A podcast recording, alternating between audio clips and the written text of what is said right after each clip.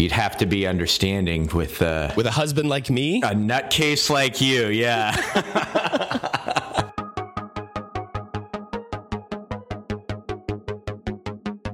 Well, hello, everyone, and welcome to the Bible Geeks podcast. This is episode 20. I'm Brian Sheely. I'm Ryan Joy. And thanks everyone for tuning in. We've got a fun show this episode. We are going to be talking just a little bit about some of our favorite things. But before we do, our last challenge was to find a time this past week to recharge. Did you do that this week? I went on vacation. I maybe took it too much to heart. I just left for the whole week. That's awesome. yeah, that was great. We just played lots of games and rested a lot. It was really nice. How about you? Did you recharge? I did one of my favorite things, and that was take a nap on Sunday. Oh, nice. It was Father's Day, and I pulled executive privilege and I gave myself a two hour nap on the couch. So that was great. I guess I needed it too. I've been fighting this cold or whatever this thing is. I don't know. It's sinus infection or something. Nothing better than a good solid nap. Yeah, Well, it's our Jesus Said segment time, and I guess you have a verse for me this week. I do. I do. So, we're going to be talking about favorite things. As you said, I know you love the Gospel of John. So, we're in the Gospel of John in chapter 1. And I'm going to focus in in a minute on verse 51, the last verse of the first chapter. But this part of the story begins in verse 43, where Jesus comes to Galilee and he tells Philip, Come follow me. And Philip goes and finds one of his buddies, Nathaniel, and says, We have found the guy that we've been looking for.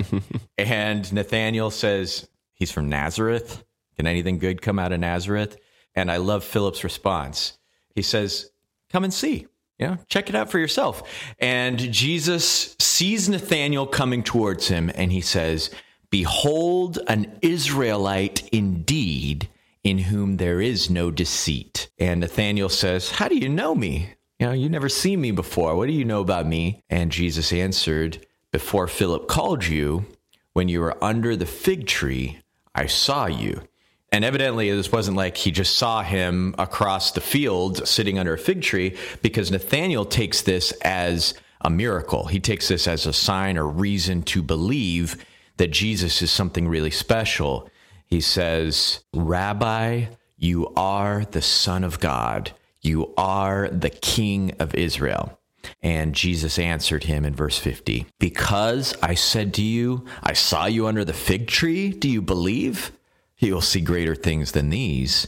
And he said to him, Truly, truly, I say to you, you will see heaven opened and the angels of God ascending and descending on the Son of Man. So, what do you think? I love that Jesus is almost funny here. Almost funny. Do you think that? I, I think Jesus maybe is funny. I'm pretty sure he is. He's almost saying, Is this all that it took to convince you? Like, you are going to see some amazing things in the future, but this is all it took? Yeah. But then he gives him a window into what he will see in the future. And that window is so much more amazing than, oh, I just saw you over there.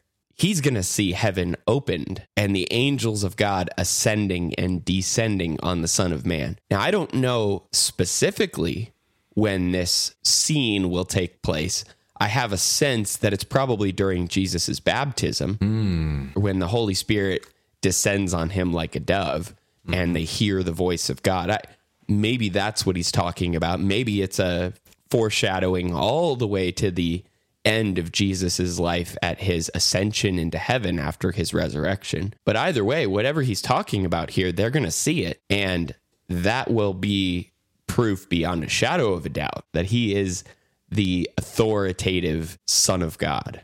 Yeah, I love your word opening a window. I'm looking at a window right now out into the outside, but imagine if that wall that this window is breaking into were our reality itself. And that's basically what he's saying is this whole universe is going to get opened up and there's going to be a connection to this other world, the heavens. And I think that's interesting the two examples you gave which really were moments in Jesus' ministry when heaven opened up.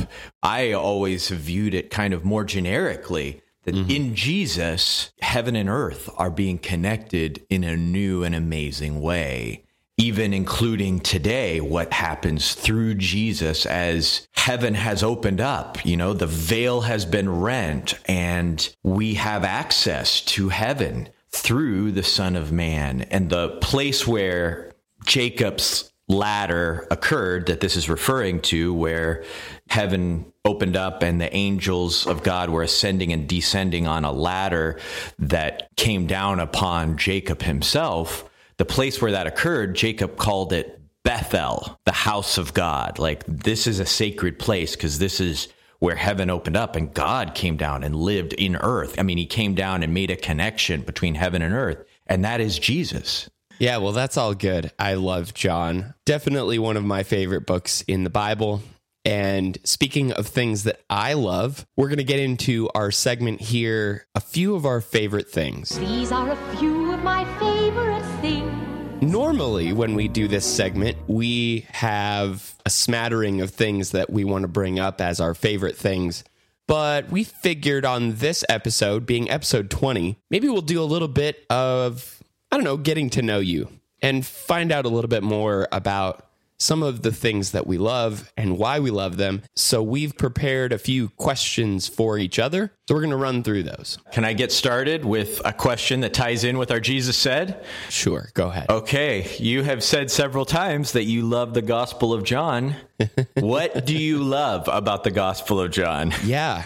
Well, it would seem that the Gospel of John was written later in John's life, probably after all of the other Gospels were written. Yeah. And it feels like this gospel that is focused and concise and has a very targeted purpose. And the purpose is really to highlight and prove beyond a shadow of a doubt that Jesus is the Son of God. He's not taking Luke's approach, where Luke gives every possible detail in all the genealogies and every miracle he can think of. John really is targeted and focused in continuing to prove that Jesus is the Son of God. He doesn't list every single miracle that Jesus did, he uses seven miracles throughout the book of John. And probably one of my favorite sections in John is when Jesus is talking about the witnesses. Mm. Here are four reasons why you should believe that I am the Son of God.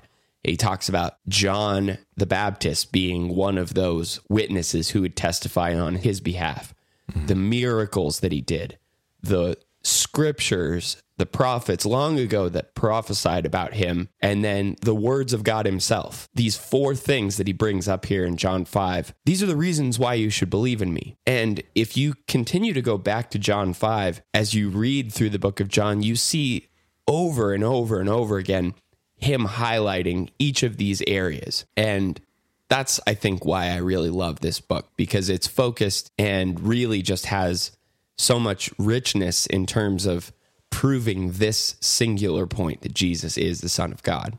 I heard somebody describe it once as Luke and Matthew and Mark are telling the story like, you know, they've heard it and they need to relay it whereas John is going and taking all of these stories and sitting under a fig tree like mm-hmm. Nathaniel and just thinking about them for years and just reflecting on them. And then he comes out of it and says, okay, here's the deeper meaning in these things. And here's a story people are missing about what was happening with Jesus. You know, it's a very reflective way to explain the events because it's more than the events that he's telling. Okay, so what are your favorite things about studying through the Old Testament? Ooh. well, we just saw one of my favorite things about it, which is that the New Testament writers are engaging the Old Testament in such a fascinating and edifying way. And so you get more than the sum of its parts whenever you put together what the New Testament writers are saying and what the Old Testament writers are saying. Because when you put them together, when you put Jacob's ladder together with Jesus one sentence about this and who he is and then you start to see how they interplay with each other it's so beautiful. And it helps me to see beyond the obvious truth that I can easily dismiss. And like Nathaniel go sit under the fig tree and have to think about what does this mean? And in that process of trying to search out and reflect on what is this difficult connection that Jesus is making, I learn so much more than if I just heard an easy explanation or jumped to something that was simple. I talk about the New Testament allusions and references and quotations to the Old Testament sometimes like they're a well that is just dug right in the page of your Bible. And it's like, you know, you're coming to this and you've been on flat ground, you think, and you understand the terrain. And then there's this well that, you know, you could go a little bit down, but it just keeps going down and you keep lowering mm-hmm. that bucket. And then you pull that water up and it is so refreshing. It's so satisfying to kind of understand what was down way below this reference that Jesus or Paul or somebody's making. So that's one thing. Anyway, I could talk a whole episode about what I love about studying the Old Testament, as I'm sure you could. But hmm. it's just that connection between the Old Testament and New Testament. Really, I don't think we can understand the New Testament without understanding the Old Testament. It's like reading the. Some people I know just went and saw Avengers Endgame. and it's like, how can you understand that movie without seeing at least some of the other movies? Right. And so, you know, trying to understand who Jesus is without understanding the problem he's here to solve and the story that he is the climax to is like trying to, you know, understand why Tony Stark was the perfect person to. I'm not gonna. never mind. No spoilers. Spoiler alert. Spoiler alert. anyway, so um, yeah, it's just so wonderful, is why I love studying through the Old Testament. I think what you're saying ties into what the Hebrew writer is really talking about when he starts talking about Melchizedek. Yeah. He says, You should be teachers by now. You should know all about Melchizedek and why this really small, tiny story in the Old Testament has such important implications in the New Testament. Like, you should understand this connection, yeah. but they didn't get it. And he calls them out for not getting it. Our very first house we had a dirt lot next to us and mm-hmm. it was just as flat as could be. You know, you could park your cars over there. And one day we found this small hole in the ground and we looked into the hole and it was like 40 feet deep. It was the deepest hole under there. And I think it was some sort of like septic system or whatever, you know, long had been abandoned. Mm. But that's kind of that same idea is like there is something under the surface here and mm-hmm. it goes so much deeper than you even can imagine. And on the surface, all you see is this tiny, tiny little hole. Mm-hmm. And that's kind of what a lot of these Old Testament verses are about. And that making those connections gives you a deeper, richer understanding to some small, tiny reference in the New Testament. Yeah. Well, let's change gears here a little bit. So, I had the privilege of being with you and your lovely bride at your wedding. And uh, Sherilyn is one of Adrian, my wife, and I's favorite people. And I am interested in why she's one of your favorite people. And what do you what do you love about being married to your bride?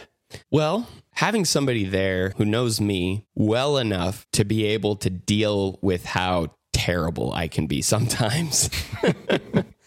you know, how how you have these relationships with other people, friends or acquaintances out in the world and at any moment it feels like such a tenuous situation where if you say the wrong thing, if you do the wrong thing, somebody might write you off or think about you in some way. But just knowing that there's always somebody there who has seen you at your worst, who's seen you at maybe your best sometimes, and who's willing to let it ride through those kinds of difficult times. And, mm-hmm. you know, I have certainly gone through my patches of difficult times. Where I wasn't very loving, I wasn't very kind, I wasn't doing the things that I needed to be doing. And just knowing that there is someone who is willing to overlook those things or to help me through those things or to be a sounding board in those moments, mm. I think that's one of my favorite things about being married to such an understanding person like Sherilyn is just this ease and comfort that I have knowing that we're in this for the long haul and mm-hmm. Difficult times are not going to rock the boat as much as they might with other relationships. So that would be one thing. You'd have to be understanding with uh, With a husband like me, a nutcase like you. Yeah. oh man. it's it's true. All right. So, on the topic of family, I'm going to ask you, what is your favorite thing about being a dad to four children? Oh, it's falling in love with each individual one of them. So, right now, Evie is one, and she, over the last six months, just slowly, as they do, has become this interesting, charming, complicated human being. Mm-hmm. And, you know, I don't really connect honestly to a kid whenever they're in their first six months of life. I love them because they're my child, but they're not people yet in the sense that I know who you are. And every bit you know them, you appreciate their unique way of being in the world. So that's my favorite thing. It's probably similar to the favorite thing that someone with one kid or eight kids has. It's just falling in love with your kid and having that relationship of a dad and a kid. And knowing them is the gift of being a parent in some ways. That's awesome. Okay, so uh, we've talked several times about morning rituals. And yes. you are, I think, as a morning person and a more orderly person and consistent person than I am, really good with your consistency in your morning ritual and you really treasure it. And that makes me more and more fascinated by it and want to get a little bit of that for myself. And so, um, can you tell me about what are your favorite things about your morning ritual? If I had to boil it down to one thing, and this almost sounds selfish, but I'll say it anyway. I think my favorite thing about my morning ritual is just being alone. Mm-hmm. I'm an only child and I love being alone, which seems weird because I love my family, but I also love being alone.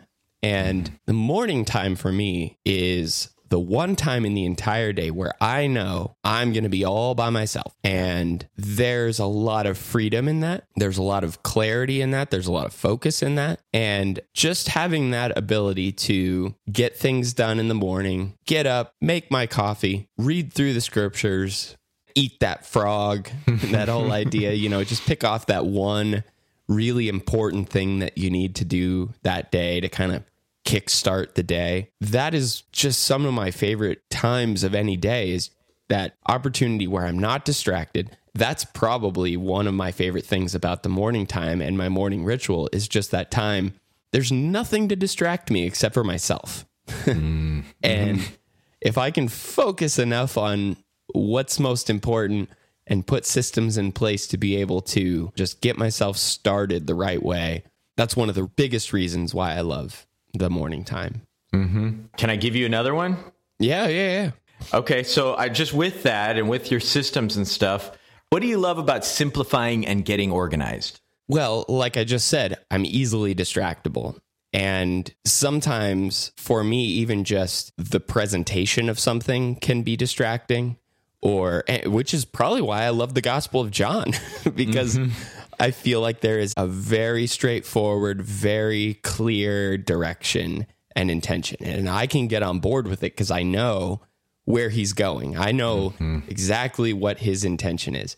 And I feel like for me, that's probably one of the things that I gravitate to most is just having structure, having order, and simplifying things down in such a way to where it's not going to surprise you mm. if I'm putting together some points in a lesson or some system in place to be able to do this or that. It's easily communicated everybody can get on board with it. There's not surprises in terms of how things work. I think that's what I mostly gravitate toward is that simplification of things to where you're not distracted by the process itself, you're not distracted by the presentation itself, you're just seeing the focused goal of whatever it is that is being communicated or the system in, that we're using or whatever. I don't like surprises. And so that's something that just helps me and hopefully it helps other people. That is so interesting because I've never thought about the surprise idea. I feel like if I do think about surprises, I think that's what I need is more surprises in my design, in my lessons, in my, you know, because I'm trying to grab people and get Yeah. this truth across in them. But what you're saying is really helpful, I think. As an idea, I think I need to fold in more. Having one anomaly is a good thing, but if you have five anomalies, then it's just chaos and nobody knows what to do with it. So setting up for the surprise with all the other orderly things that have no surprise, it's predictable, it's as it should be, it just works. Yeah. That's really cool. I- But the surprise idea as a principle of design, no surprises. I think that's a Radiohead song. So, no alarms, no surprises. Oh boy, that's good. yeah, I do like surprises. You know, I do like throwing things out that kind of make people turn their head a little bit, but you have to be really careful with that and put it in the framework, like you said, of something that is predictable enough. It's really helpful as an idea. I'm going to be working with that in my brain as I'm designing things for a while now. Okay, so let's close this thing out. I'll give you one more. Okay. And then uh, we'll wrap this up. So you are a full time preacher. And I would be really interested to hear what your favorite thing about being a full time preacher is. Well, to quote another movie, to begin with, everything.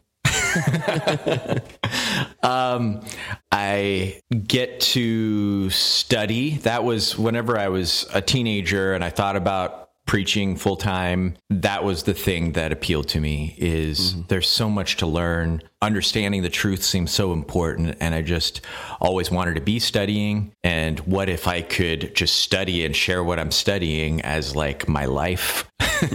that would be cool. But over time, I've really come to more than the study appreciate being an instrument in developing people. And how do I take that thing that God deeply wants us to get and then to do something with that? How do I get that across in a way that I would be able to access it if I was just listening to somebody? You know, like how do I pull somebody in and then make this so clear and so compelling that they get the thing that is so amazing about it and then mm-hmm. want to start to let that change who they are. And I love visiting people. I love doing one on one studies. I love doing group studies in homes. I love pretty much every part of it. The only thing that I missed about my other job that I did before this, which was in an advertising agency, whenever I came and started doing this work, is the collaboration. And I get that with my wife. I get that with other people in the congregation. Now I get that a lot with you, which is really great. As I really consider more and more the role of a preacher or anyone really who is going out and teaching other people, mm-hmm. Jesus sent out his disciples two by 2 mm-hmm. And even Paul was constantly working together with other people. He had Timothy, he had Titus, he had all these people who he was constantly leaning on. He was training them, he was learning from them, having other people that you can talk to, that you can bounce stuff off of. I think that's one of the biggest benefits that we have in the church. That's one of the biggest benefits that we have in Christ is just having people there who you can talk through stuff with. And like I said, I love to be alone, but at the same time, there's nothing better than getting stuff out of my brain and sending it off to someone else to help clarify what I'm thinking and work through some of the things that I'm dealing with. Yeah, I think in a lot of congregations, the preacher gets separated and viewed in a different class in some ways. Like people are their friends, but they're still the preacher. So they're sort of like not one of us. I hate to say this. Mm-hmm. I think in past decades, I've seen this and I've seen preachers who are my friends be affected by that. And also, then the work, there's sort of the church's work and then there's the preacher's work. And I don't feel that here. And I think that that's really changing for the better in a lot of ways in the church where the elders, the deacons, the evangelists, the teachers, we're all just parts of a body that's all doing the same job, really. Well, and it takes a little bit of pressure off of an evangelist in those kind of situations where you you're not viewed as like the authority on all things. Yeah. You know, this is something that you're working through just like everyone else is working through. And right. I think that is a shift that we probably need to have more of uh, within the church is just realizing that the elders are people, the preacher is a person. You know, all mm-hmm. these people who you might be tempted to put on this pedestal, they're all just people. and yeah. they're all dealing with stuff just like you are. If you prick us, do we not bleed? oh man. okay, we may have gone off the rails. That sounds like it's about time to wrap this thing up. Yeah, I would agree with that. All right. So let's get into our challenge for this week. We've talked about here on this episode just a few of our favorite things, and maybe it would be helpful for you this week to connect with someone. A few weeks ago, when we were talking about the common rule, we talked about having you know, one hour sit down with a friend or someone that you want to get to know better. Sit down with someone this week and ask them, what are your favorite things about fill in the blank? And get to know them a little bit better and find out more about them and connect with them in more meaningful ways. And hopefully that will strengthen your connection with other people in the church. All right, everyone. Thanks so much for tuning into the Bible Geeks podcast. You can find us on our website at BibleGeeks.fm. You can also find us on social media. We are slash the Bible Geeks, wherever you might find us. And until next week, everyone, may the Lord bless you and keep you. Shalom.